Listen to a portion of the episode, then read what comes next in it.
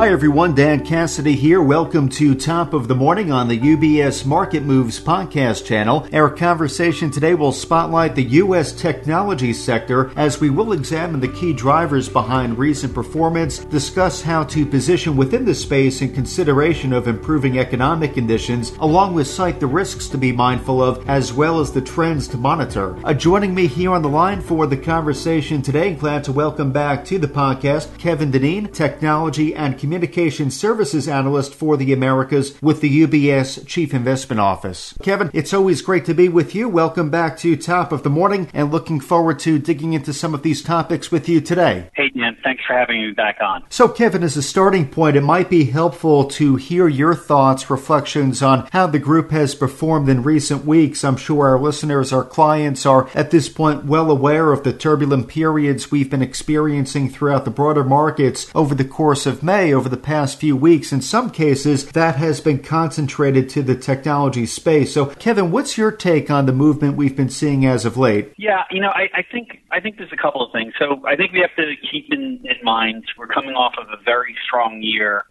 of performance for the technology sector, both on an absolute and a relative basis. And and year to date, we are lagging. Uh, the sector's up about seven percent versus the S&P being up about 12%.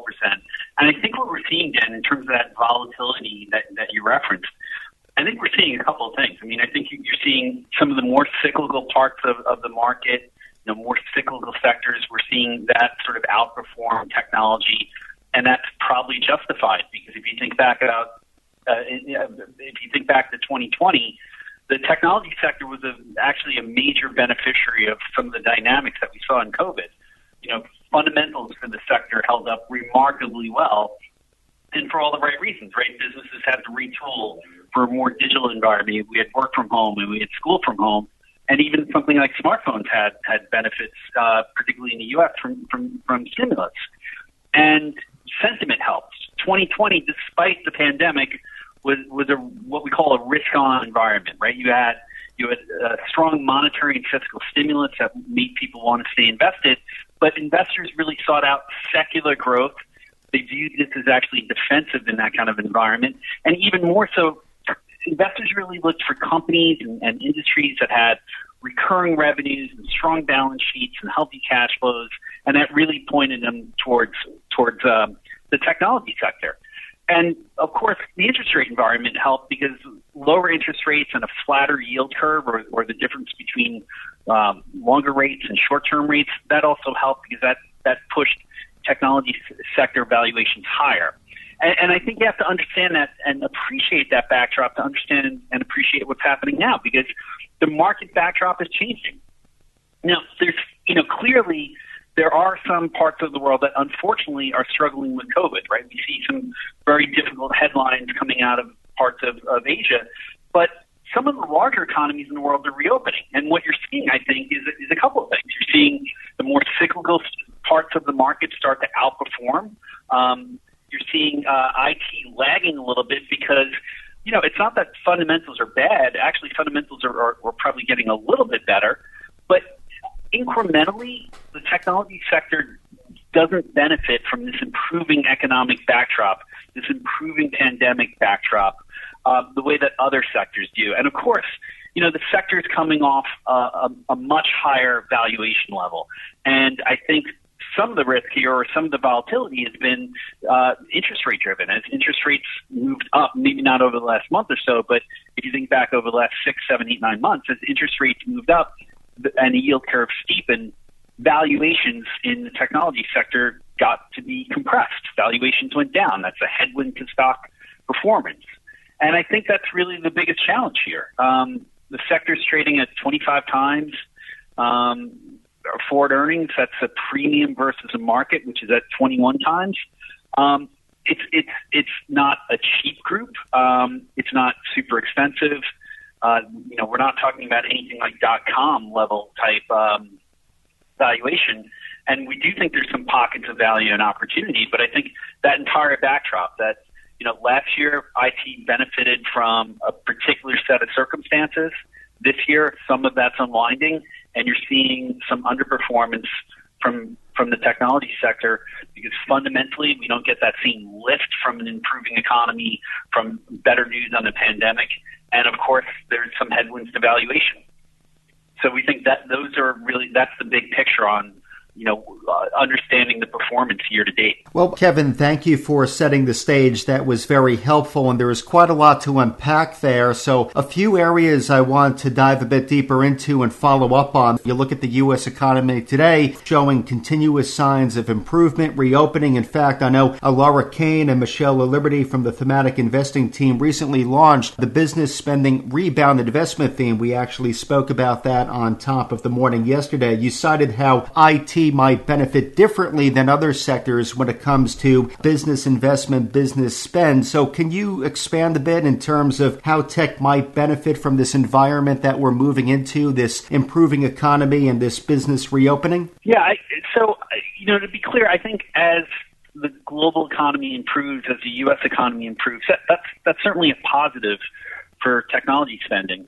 Um, but it's it's sort of an incremental positive. Like technology spending was healthy in 2021. Maybe it was a little soft, but it was relatively strong. It'll be healthy in, in I'm sorry in 2020. It'll be good this year. It'll be good next year. Um, but again, it's it's incremental change, right? It's it's other sectors are benefiting more.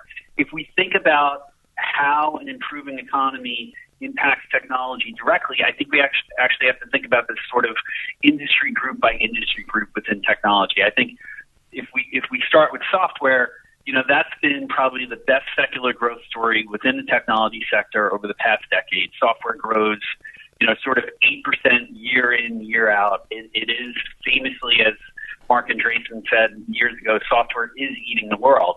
Um, we had a little bit of a downtick last year in software growth rates. We're going to get some acceleration this year, but but pretty much I would say steady state. I think you know software projects they're big, they're complex. They're often uh, as much about changing the business as it is about changing the technology. So I think a, a better economic backdrop helps, but it doesn't really change the tone of software spending all that much.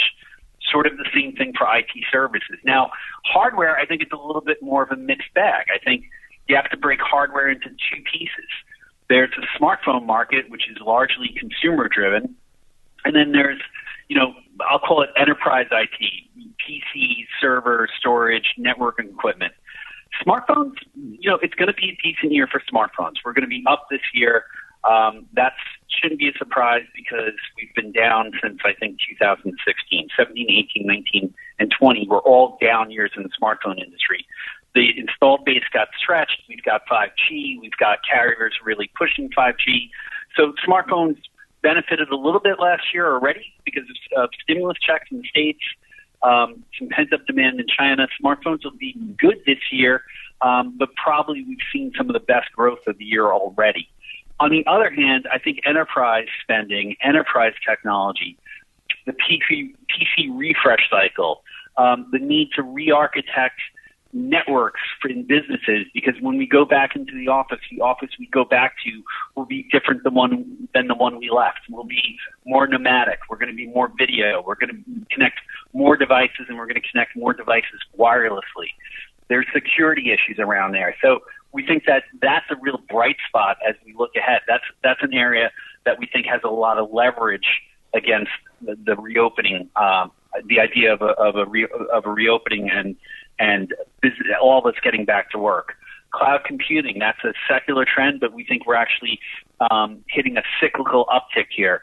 Uh, not necessarily related to, to the reopening, but certainly going to happen nonetheless. Um, so, so that's sort of the way that we that we think about it. And, and of course, underneath all of this is semiconductors, which powers all of the things that we're talking about. And we feel very good about about semiconductors. Um, we think that you know it's really the, the cycle may have peaked. Uh, I'm sorry, the growth rate may have peaked, but we don't think the cycle has peaked. Um, we think that end market demand, whether it's autos and industrials, whether it's the PC market, the server market, even smartphones, we think we think uh, demand is really good, supply is really tight. We feel very good about semis, and we do think that's a, a reopening beneficiary, right? Because this this is semis go into the things that power our digital world, and and you know, as as IT spending uh, in in, in the hardware area improves, we think that's a positive for semiconductors. So, Kevin, as you cited, the technology sector, it's a vast space, several subsectors within. Each, I'm sure, possess their own unique headwinds. So, as we're heading into the second half of 2021, any standout headwinds? And I know on previous podcasts, we've spoken about everything from geopolitics to regulatory concerns in Washington, D.C., but anything across the board, universal that stands out, or anything specific to a subsector within the group that we should be monitoring heading into the second half of 2021? Again, it's a really interesting question, and it's sort of a frustrating answer because I don't think the issue, the risk for or headwinds for the for the IT sector as we look ahead, you know, through the rest of the year and even into 22, I, I don't really think the risk is about fundamentals. I mean, of course, there are some geopolitical issues out there that we have to be mindful of. There's some regulatory issues. I would argue that those regulatory issues aren't really broad across the the technology space. They they really focus more, I think, on you know um, the, the the the internet platforms and some of the social media platforms and you know a few select sort of mega cap names. But it, I, I, I think the regulatory backdrop for the broad technology sector isn't really the issue. I actually don't think the issue is fundamentals at all for the technology sector because, as I said, fundamentals, the outlook is good. Everywhere we look, we, we're, we're pretty encouraged by the by by um, how we think fundamentals are going to develop. But I think it's really about interest rates, and I think it's really about rotation.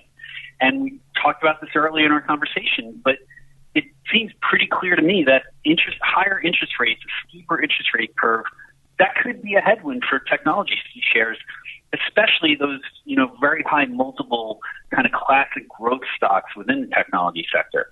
Um, I want to be clear, though. I mean, we're, we're, we're, we're clearly cautious about valuation, but in no way, shape, or form do we think that valuations in the technology sector are anything like valuations in 99, you know, the dot com bubble. Valuations today, they're rich, but they're not outrageously so, particularly when you, you think that, you know, the technology sector, it's a lot more mature. We're talking about real businesses with healthy margins, solid balance sheets and, and abundant cash flow. So there's some risk to valuation, but it's it's not. I don't think we're talking about sort of dot com crisis type uh, risk. And on rotation, I think it's it really comes down to everything that we, we talked about earlier. That as other parts, as as the economy generally gets better, we could see other parts of the economy um, benefit. We could see other sectors that are more economically sensitive benefit, and they're coming off of lower valuation bases so we could see some money out of you know this secular growth story of technology and into this cyclical recovery. That that could I think that's actually one of the bigger headwinds, and in some ways that is you know almost a circular argument to rates. Uh, if we get higher rates because we get a better economy, uh, or do we get a better economy and that drives higher rates? Either way, I think those two things are a headwind for for um, technology stocks in terms of valuation. Now, Kevin, in terms of themes and trends, a few moments ago you spoke about a marquee one, the rebound in business spending, which of course is a near to medium term focus. Though, anything else that you've been monitoring or that investors within the group should take notice of, even if it's more longer term, that you can share with us in terms of themes and trends? Yeah, you know what, Dan, maybe we'll break it into two parts and, and talk about you know where we see some opportunities that, that we think are sort of cyclical in nature, and then when we when we we'll talk about some opportunities that we think are are sort of long duration opportunities. You know, things that are secular stories. So on the cyclical side, look, we're, we're big bulls on on the 5G story. We've been bulls for years.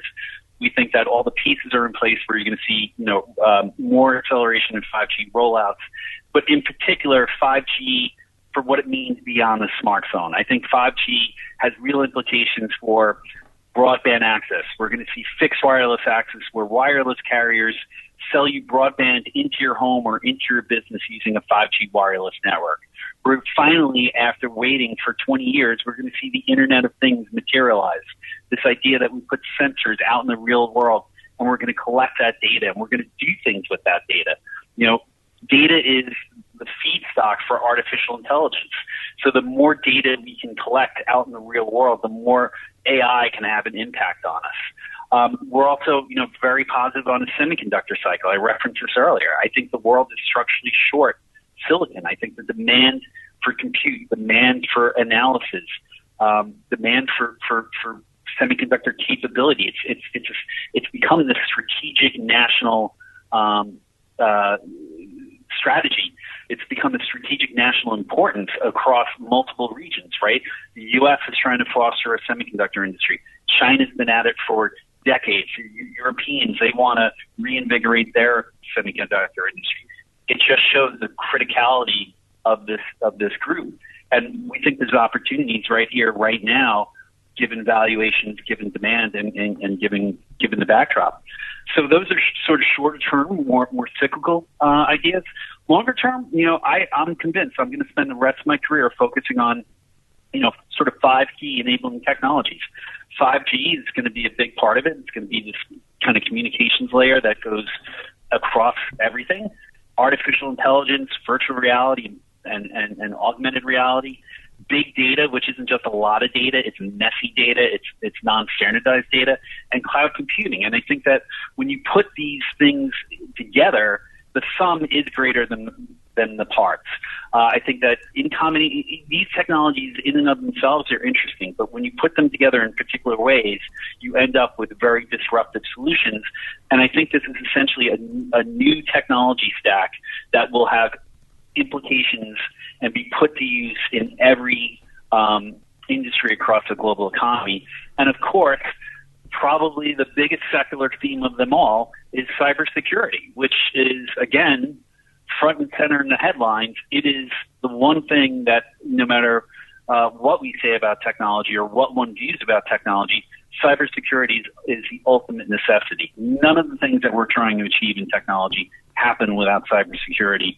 And you know, it's there's a clear sick, uh, secular uh, backdrop there, whether it's hacktivists, whether it's uh, international hacking, state-sponsored terrorist hacking, cyber criminals, any of it, corporate espionage it, it, it's all just fuel to the fire. And I think, you know, if you're looking for a regulatory tailwind in technology, it's probably around cybersecurity. Kevin, there's clearly no shortage of long term stories or themes that will remain with us that could yield opportunities for portfolios. But as we're beginning to close out, I do want to follow up on a point you brought up opportunities right here, right now. So, in terms of sector positioning, given where we are today, uh, given the broader market environment and the fact that we've reinforced a few times through throughout the podcast that the economy is moving closer towards a reopening, a rebound. How should investors think about positioning within the technology space today? So we have a neutral view on the technology sector, meaning we're advising clients to have uh, an allocation in the technology sector that's roughly in line with the benchmark most people use the uh, S&P 500. So that's roughly a 25% allocation. We're, to be clear, we're, we're not negative on technology. We're neutral. We think that there's this sort of push-pull dynamic across fundamentals, valuation, and rotation risk, all, all the things that we talked about. But clearly, you know, longer term, technology offers one of the, I think, best growth prospects uh, it's a fundamental part of the economy. It's growing in importance, and it sort of enables everything that we're trying to achieve socially, politically, economically, militarily, right? So you, you can't. We're not saying to bet against a sector. We're just saying right now we think you should be neutral. Um, within that, I would argue you want cyclical, a little bit more cyclical exposure over secular. So that's we talked about that earlier. Semiconductors really fit that bill.